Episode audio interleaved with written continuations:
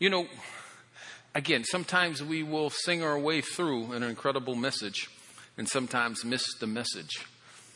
I, uh, as Shirley so wonderfully alluded to, it's the finished work of Christ.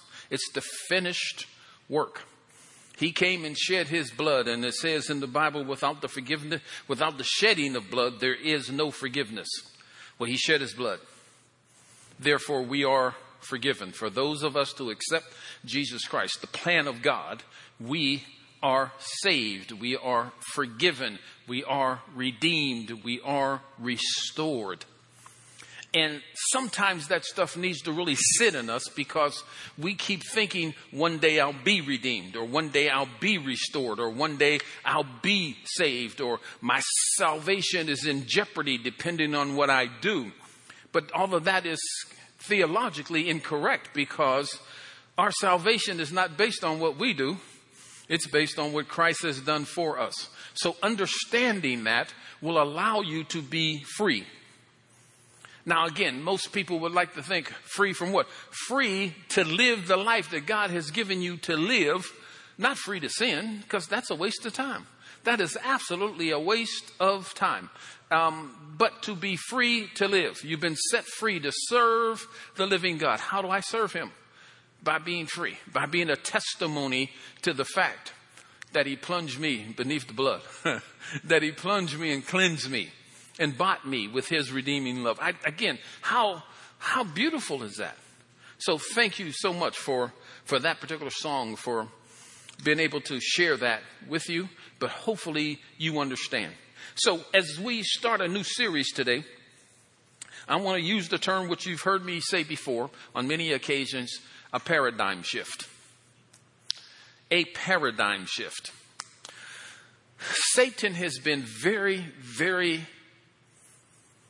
meticulous in locking us up in a couple of areas to really keep us from doing what God has called us to do.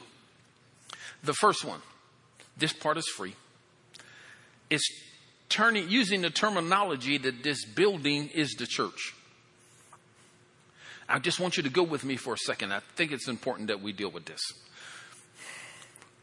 If we use the terminology or the mindset that this building is the church, then church gets dwindled down to a one hour event. Most churches use the science of having a service last one hour. There's some churches I grew up in, we didn't have a sign, so church would last for three and a half hours. but most churches have, have a sign that they've dwindled church down to a one hour event. Are y'all hearing me today? There's, there's announcements and there's some singing. There's, you know, stuff they call praise and worship. And then there's the word and then there's communion and then there's departure one hour event. And sometimes it is so timely that you almost have people behind the scenes back there with a hook ready to snatch you off stage if you don't complete the time limit that you're supposed to complete. So we could have the one hour event. But as long as we think that is church, then when that one hour is over, then the real church, which is the people, leave the building not thinking that they're supposed to be out there doing their ministry. So if we can turn this thing around and begin to turn it around in your spirit and your mind, here's what I want you to understand. You, us, we are the church, not the building. Therefore, we come here to be refueled. We come here to get our passions ignited. Then we go out of this building to be the church. As we said earlier, to spread the gospel, which is the good news. We are the good news for society. Society's in a bad way. They need good news. But we are that good news. But if we think we served it in here for one hour, then we go out there and we become victims of society. No, we are the victors. We are the good news that the world needs. But that means we got to learn. Church is not a one hour event. Church is 365. Maybe we're going to coin that phrase. Get a t shirt that says church is 365. I think it's important that we get that. Are y'all following me today? Why is that important? Because this is what the world needs. All right? So, paradigm shifts. That's one. The next one is learning how to live above your fears. That's what we're going to talk about today. Learning how to live above your fears. This will need you to understand the finished work of Christ and incorporate it in your life. You must understand it is already done. Oh man, I sure hope you can get this today. It is already done. Your job is to receive what is done, incorporate it in your life, and live like it is done. You know, we were talking earlier about cooking, and I'm not the world's greatest cook, so I will open the oven about 50 times to check and see if the food is done. And whenever it kind of looks done, I'll then call my wife and say, Hey, can you come and look at this and tell me if you think it's done? And she'll give me her opinion, and then I'll still leave it in there for 15 more minutes until it's past done. but it's complete. What we have to learn is that what God has done for us is complete. It's done. It doesn't need any more nursing. It doesn't need anything added to it. Your job, my job, is to have faith in what God has provided for us. Is this making sense to you?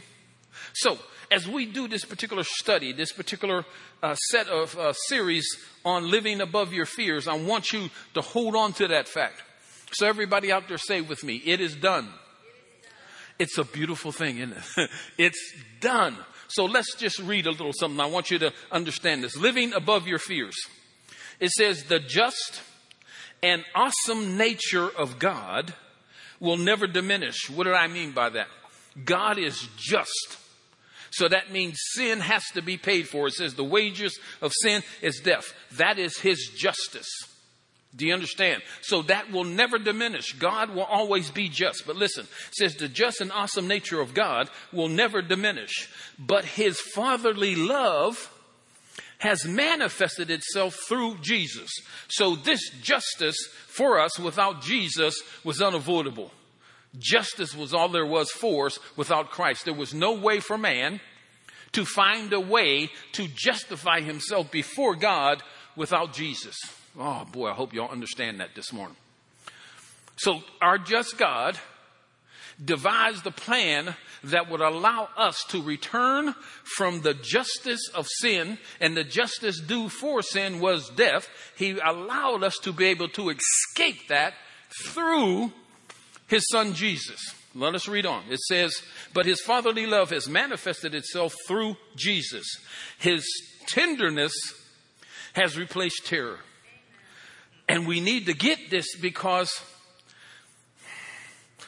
in the Old Testament before Christ, when it said the fear of God, that meant terror. That meant to be so afraid of Him and His justice. But when Jesus came and died, Jesus changed God's heart back from ten- to tenderness from terror. Are y'all understanding me today? And we're going to back it up today with scripture, but I need you to understand it because a lot of us today are still living in terror of God. Here's the funny part. I heard somebody say the other day, I can't wait for God to come back and show these people how, how, how, how powerful he is. Well, wait a minute. You one of them people. and the only reason that that kind of terror will not come on you is because of Jesus. So the people that you think it should come on may have accepted Jesus too. Are y'all understanding me today? But just because they don't think like you, you may want something to happen to them, and that's not the way this is. The finished work of Christ, the finished work of Jesus, has opened a door of tenderness from our God. Now, some folks don't like that. Oh, they can't perceive God as being tender. But He is. And thank God that tenderness comes from him. Is he still just? Yes. So, for everybody who is still living in that world that doesn't know who Christ is, that's why the church, the paradigm shift for the church is so important. It is our job not to sit in here and feel like we're safe and happy. Our job is to go out there to find everybody who's at jeopardy under the terror of God so we can show them his tenderness. Does that make sense to everybody? But see, we've become salt shakers. We're all in here having a wonderful time. We've turned this into a really different kind of mindset. Think about this. They'll, tell, they'll ask you, what is your ministry in church? So all ministry has come, been combined down to a one hour period. So people come here to exercise their spiritual gifts in here for a one hour period. Oh, I sure hope y'all are understanding me today. So everything has been condensed down by Satan to this one hour event. So if you spend your spiritual gift in here for one hour, what happens to the world for the next 23 hours? What happens to your family? What happens to you? It leaves nothing but fear out there. And we have to learn personally to live above our fears and then teach that to the world. Is this making sense to anybody today? Let's have some fun. Let's go to a scripture I think may help us.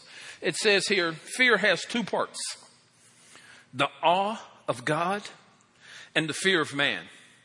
Fear has two parts. The awe of God and the fear of man. Let's go to Malachi chapter 2. Uh, we're going to be reading this one from the Amplified Translation. Are you ready to have some fun today? I think this is going to be a pretty fun series, but it's important that we get this.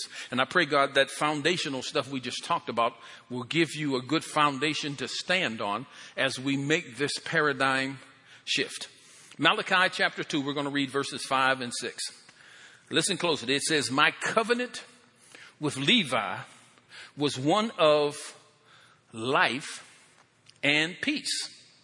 And I gave them to him as an object of what? Reverence. So he and the priests feared me and stood in reverent awe of my name. So, once God began to do this particular thing, he had this, that he had them in this place of they feared me, but in reverent awe. What is reverent awe? That means you know that this God can do all things. Nothing is impossible for God. You know this God can change the nature of the earth. He is supernatural. He proved that with Moses when he split the Red Sea. So listen to me. We live on a globe right now. And there is sea, water, seas, so many different seas, the Red Sea, the Pacific Ocean, all of these different things, all of these big, huge bodies of water. But they're contained by God. God has given them the borders by which they exist in. They cannot escape those borders. You go to the ocean right now and you see wave after wave after wave, but the wave knows its distance to come on shore and then it must go back out. God is in complete control. We should be in awe of that God. Are y'all hearing me? But I want you to know this. You need to be in awe instead of terror and fear. Is this making sense today? Well, let's keep reading because I think it'll, it'll, it'll open itself up. It says, True instruction was in Levi's mouth, and injustice was not found on his lips. He walked with me in peace and uprightness. How does he get the peace and uprightness unless God changed his mind about terror or justice to peace or tenderness, and he turned many from wickedness. If you live in fear of God, you can't turn somebody from wickedness. I need you to understand this today. If you live in fear of God, you can't turn people from wickedness. Why? Because you don't know where that's at. If you're living in fear, then you're in fear of you falling victim to His justice. You are living in fear yourself, and it's hard to turn somebody from wickedness to fear. See, we can keep telling people, hear me, don't do that. Stop doing that. Don't go there. Don't touch that. Don't smell that. Don't drink that. We can keep saying that all we want. But the power to stop doing that comes from this awe of God that is contained in grace. Grace teaches us to say no to ungodliness. I need you to understand me today. Telling people no will be the first thing that they do. You know, if you tell your kids, don't go in that room, where are your kids going as soon as they think you're not looking? They're going in that room. How do I know that? My mama told me I went to the room. Your parents told you you went to the room. But still we keep trying to do the same thing to this next, you know, to the next group of people. Don't, don't go there. Don't touch that. Don't do this. What happens? They go there, they touch that, they do that. So I'm telling you, what's the best way to do this is understand who God is to you right now. If you can understand that He has saved you from the justice that you were due, you understand the totality of your salvation. Once you understand that you didn't deserve it, that it was given to you by grace, then understanding that grace will teach you to say no to ungodliness. If I know God saved me, redeemed me, and restored me, and I understand I didn't deserve that, why would I go back to something that would put in jeopardy what He saved me from? I am free to move forward. I hope this is making sense today. Let's go to another verse. I think this will open up some more. Living above your fears. First Peter chapter 5. We're going to read from verses 6 through 11, and this is in the Passion Translation. First Peter chapter 5. It says, If you bow low in God's awesome presence, He will eventually exalt you as you leave the timing in his hands. I could preach on that all day long.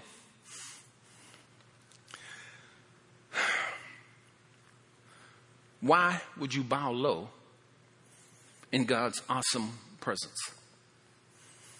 Awesome means beyond our capability to actually understand. God is beyond our capability to actually understand. Our words are too small to describe the awesomeness of God. So, but if I understand my relationship with Him right now is the fact that Jesus died for me, God now has reconciled me to Him. If I begin to understand that, I can bow low to a God who loved me so much that He changed my eternity, even though I didn't deserve to have my eternity changed. What I deserved was to burn in hell forever. But because he sent his son to save me, it is done. It's complete. So now I can receive this new concept of my eternity. Let me keep reading this. I hope this makes sense to you today. It says, pour out all your worries. How many of your worries? And stress. How many of us know that stress is the number one killer in the world? Stress kills more people than any other disease on the planet Earth. Stress. Why? Because stress is a form of worry. Once you begin to worry, your body produces adrenaline. Once adrenaline begins to run in your body, now adrenaline is good if you're being chased by a dog late at night. That adrenaline will cause you to jump over a nine foot fence and never touch it. but it's not supposed to run in your body all the time. Stress creates adrenaline to operate in your body constantly. Adrenaline is like an acid. It is not supposed to be there. So it creates this really destructive thing in your system. Stress will worry, it will kill you. Why? You are worrying about things that you can't change. You are concerned about things that you cannot change. So here's where this thing gets powerful learning to live above your fears mean you're going to have to give up control. And boy, do we love control. Don't we? We love control. Nothing is right until we can control it. But you have no control. You have none. We're at the mercy of a tender, loving, kind God. We can't control anything. You can't control the wind. You can't control gravity. You can't control anything. We are under the awesome power of a loving and kind God. So what do we do? Bow low. Submit thyself to him. Let's read on. It says, pour out all your worries and stress upon him and leave them there. This is where we usually mess this up, trying to live above our fears. We'll tell God, God, please take this. Take it. And then God got to beat you up to get it out of your hands. and then you go back later and fight him for it. And we usually do. We don't let stuff go. Somebody said to me the other day, I said, uh, man, you must not just, you don't care, do you? I go, what do you mean? He said, we were, we were concerned about this situation. You don't be, you don't seem to be concerned about it at all. I said, didn't we pray about that situation? They said, yeah. I said, well, I left it there. I'm, I'm not going to take it home with me. What, what? No, if, you, if you're going to leave it there, you got to leave it there. Is anybody understanding me? See, what you usually do, we'll pray, say, God, take it, and then we step back and get our watch. Because now we want to see, hey, I need it done right, like right now, Lord. I need it done right now. But guess what? God don't have a time Timex. So he does things in his time. What you got to learn to do is let it go. Let it go. And don't fear that he won't take care of it. Don't fear that it's taking too long. Let it go. Pour out all your worries and stress upon him and leave them there. For he, what? Always. How long is always? He always, what? Tenderly cares for you. Can you believe that today? Can you believe that he always tenderly cares for you?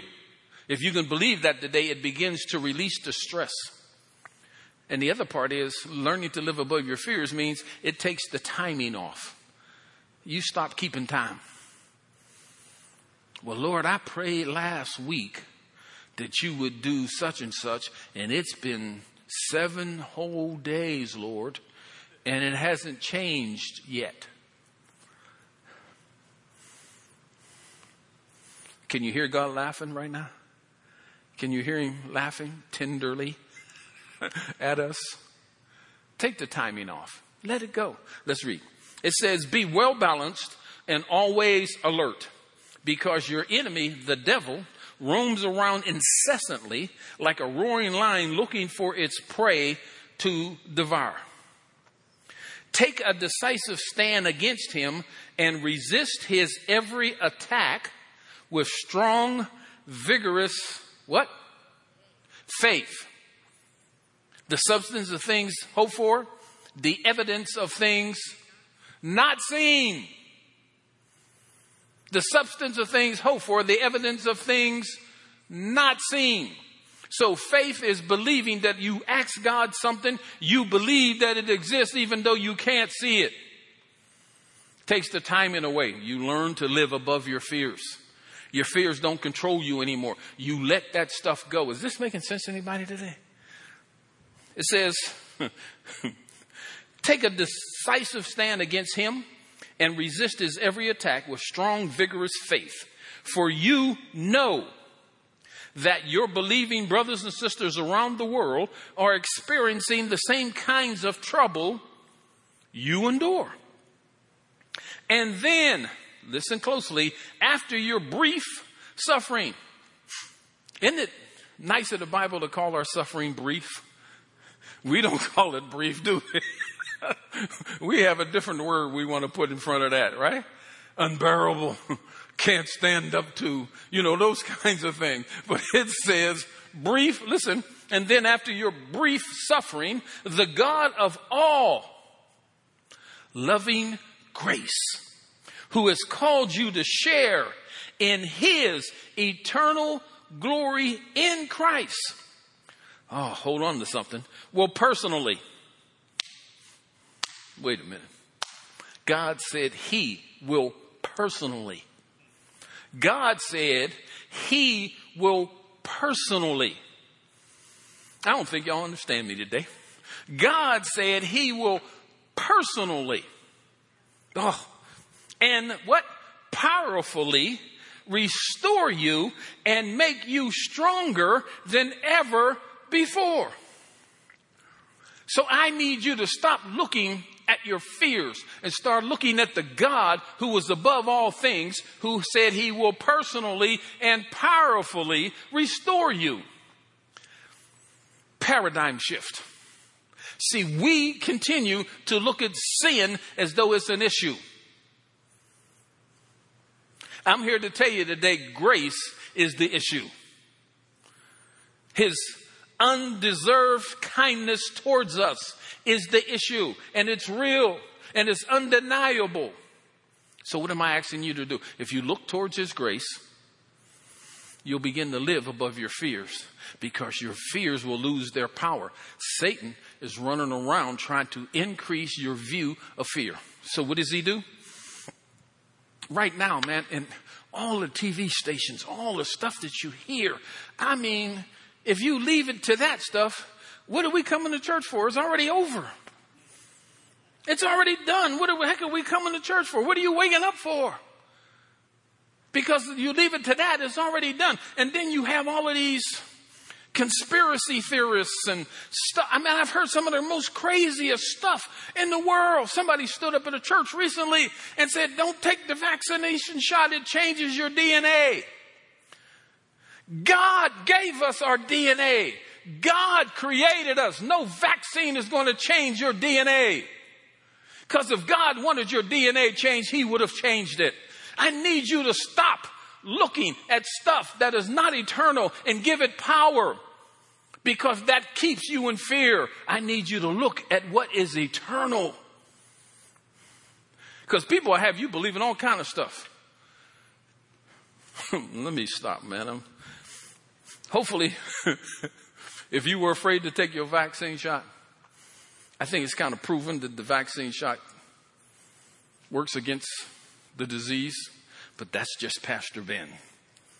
You know, who am I? But, you know, that person you listen to on the internet, I'm pretty sure, yeah, they know the truth. I'm just trying to tell you, you keep listening to that stuff, it builds your fear. I'm telling you to listen to the God who takes away your fear and gives you courage, gives you strength to stand on. Let's read this verse. It says, Yes, he will set you firmly in place and build you up. Who will do this? God, who powerfully is capable. Yes, he will set you firmly in place and build you up. Who will do that? God will. And he has no power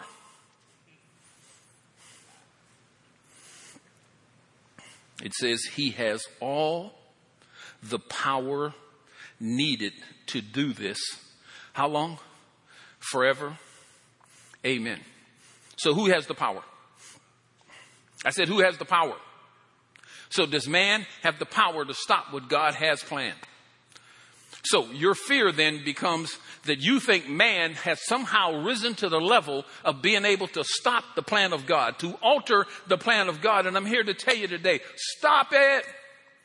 Because it's driving you crazy. It's causing your fears to grow above your faith. And that should not be the case. Your faith should overcome your fear and you learn how to live then in faith. And that gives you the courage to go out and talk to people and save them, not be engaged in the same stuff that is holding them captive. I refuse to live in fear when I have a God who is more powerful than anything, who promised he would firmly put me in place, take care of me forever. I have to believe that because if I don't, then fear takes over and the next thing you know, one fear grows another and another and another, and pretty soon you're afraid to drink milk. I'm serious. Because you think there's some, oh, let me even stop. I, let's go to Psalms chapter 33. I pray God this is helping you today. Psalms chapter 33. Again, we're learning to live above our fears.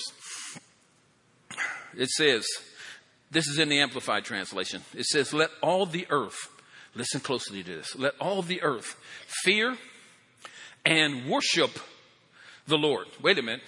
Fear here means awe, be in awe of God, and then to worship Him. Worship, the natural form of our worship is to give God our lives.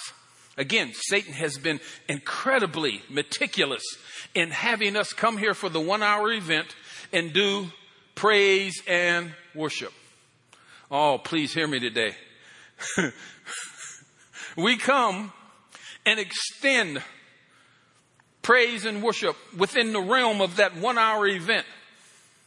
And it's usually so timed that the song on, on, on, the thing, when it was written, was three minutes and 45 seconds long. So we do three minutes and 45 seconds. If you do the song for three minutes and 46 seconds, somebody shuts the light off, pulls you off the stage. I need you to hear me today. Worship is giving God our lives. So where does worship actually take place? Not in here for a one hour event, but out there that he can use me to change people in my circle of influence. So my worship is to live knowing that he has changed me. He has restored me. He protects me. He guides me. My ministry is out there, not in here. But he has been so meticulous that we'll come in here and cry during that 12 minute worship session and then go out there and fume at the mouth with venom of hate and divisiveness. Oh, I sure hope y'all are hearing me today. Satan has been good at this. We need to do a paradigm shift, man. Your ministry is out there. You come in here to be refueled, to have your passions reignited. Let's read on. It says, Let all the earth fear and worship the Lord. Let all the inhabitants of the world stand in awe of him. For the world to stand in awe of God, you got to stand there first.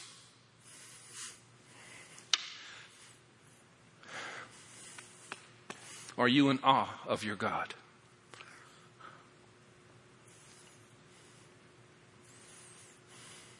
Are you in this expectant wonder of God? You believe what God has told you in His Bible, the God breathed Word of God. Do you believe that it's true? Then, if you do, it changes how you see things. It allows you to stand firmly against all the wicked wiles of Satan who roams the earth looking for whom he can devour. Does he want to devour you? Oh, yes, he does. Where does that take place? He's not trying to bite at your feet. He's trying to bite at your mind. What does he want you to do? He wants you to live in fear instead of above your fears. For he spoke, hmm, and it was done. He commanded and it stood fast. Who can change this? I said, Who can change this? Who was there when God created the earth and said, Hey, wait a minute, wait a minute. You made the land too big. Shorten that up. Oh, you made the sun too hot. Why don't you decrease some of the temperature of the sun? None of us, no one, because He is the Creator. Do you believe in the Creator? Do you believe that what he has said and what he has prepared for us cannot be turned around? It cannot be stopped. If you believe that, then what are you afraid of? What is your fear? I deserve the right to be afraid. Have fun with that. Because it can't serve you. Because all you can do is share fear with somebody else or receive fear from someone else, and neither one of those are good. The Lord nullifies, listen closely, the Lord nullifies the counsel of the nations. I'm gonna dance for a minute. Y'all, y'all excuse me. See, again, it's proving that man doesn't have the power to change what God wants or what God has done. He nullifies the counsel. We cannot counsel God. God has given us everything that we will ever need.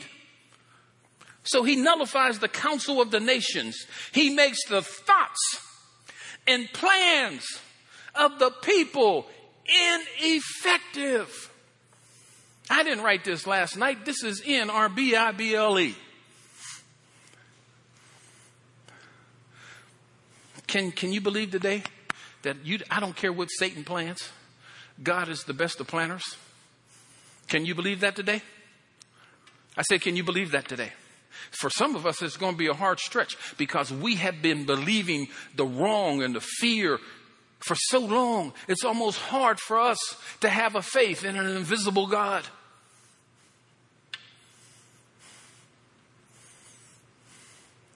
But faith is the substance of things hoped for, the evidence of things not seen. The counsel of the Lord stands forever. The thoughts and plans of his heart, the thoughts and plans of his heart through all. Come on, y'all. Y'all need to be running around the building, bouncing off the walls about now. And plans of his heart through how many generations? So if you're worried about, oh, my grandkids, oh, my great grandkids, oh, listen, all generations. Listen, God was so good that the people who lived before Christ, He wouldn't let them pay the price for their sins. He waited till His Son died and then He sent His Son back to those people so they would have a choice to accept Jesus and have their sins paid for. We serve a God who cannot be touched. We serve a God whose plan is for us to be with Him forever.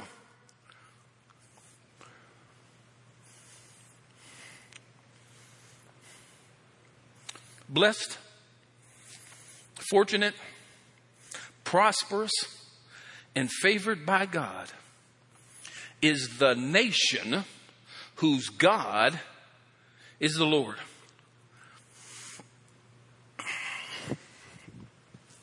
I could spend some time here today, but I need you to know something. You can't say this and make it true. You know what makes it true? In Acts, it said they were first called Christians in Antioch. Why did they call them Christians in Antioch? Not because they had bumper stickers, not because they were waving all kind of signs. They were called Christians in Antioch because the lifestyle of those people resembled the lifestyle of Christ. So the people who knew something about Jesus was able to see Jesus in the lives of those people.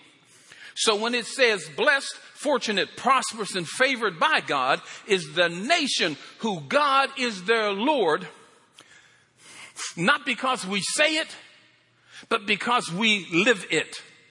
We keep trying to change God into what he, we want him to be. It just told us he doesn't need counsel from us. We need him. And when you get this, it releases your fears. It releases them. You no longer have to live in fear. Why? Because I have a God who cannot be touched. I'm almost done. It says, and favored by God is the nation whose God is the Lord, the people whom he has chosen as his own inheritance. The Lord looks down mm, mm, mm, from heaven he sees all the sons of man. From his dwelling place, he looks closely upon the inhabitants of the earth. He who fashions, he who fashions, he, God, who fashions the hearts of them all, who considers and understands all they do.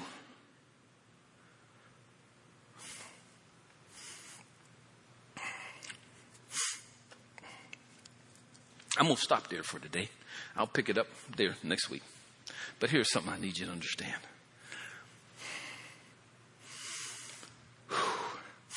In Psalms 33, God is trying to speak to us. Why? Because He wants us to know who He is, He wants us to know His power. He wants us to know how thorough He is as God.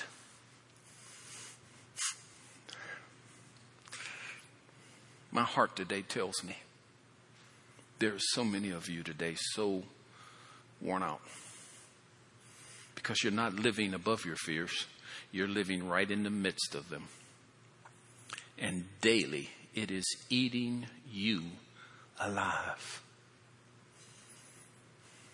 So today, as we start this series, as we work our way through it, I want you to know about a God who is all powerful, who knows your heart. He knows what you're going through.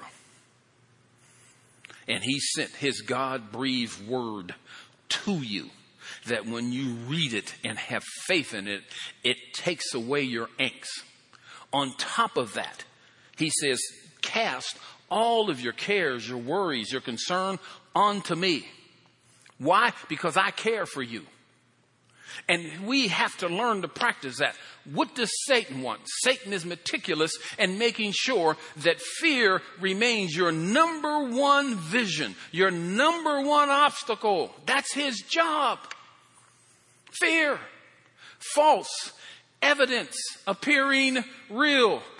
False evidence appearing real. That's what fear is. It's false evidence. It just appears real. I'm here to tell you, you have a God who is, wants you to live above your fears. Do you know him today? If not, make that exchange right now. Make that exchange right now. In awe of who he is, in reverence of who he is. Would you everybody just close your eyes today? And we're going to pray. Father, in this very moment in time, we ask that you open the eyes of our hearts. Allow us to see the power that is already yours. That you don't take counsel from man, counsel from nations.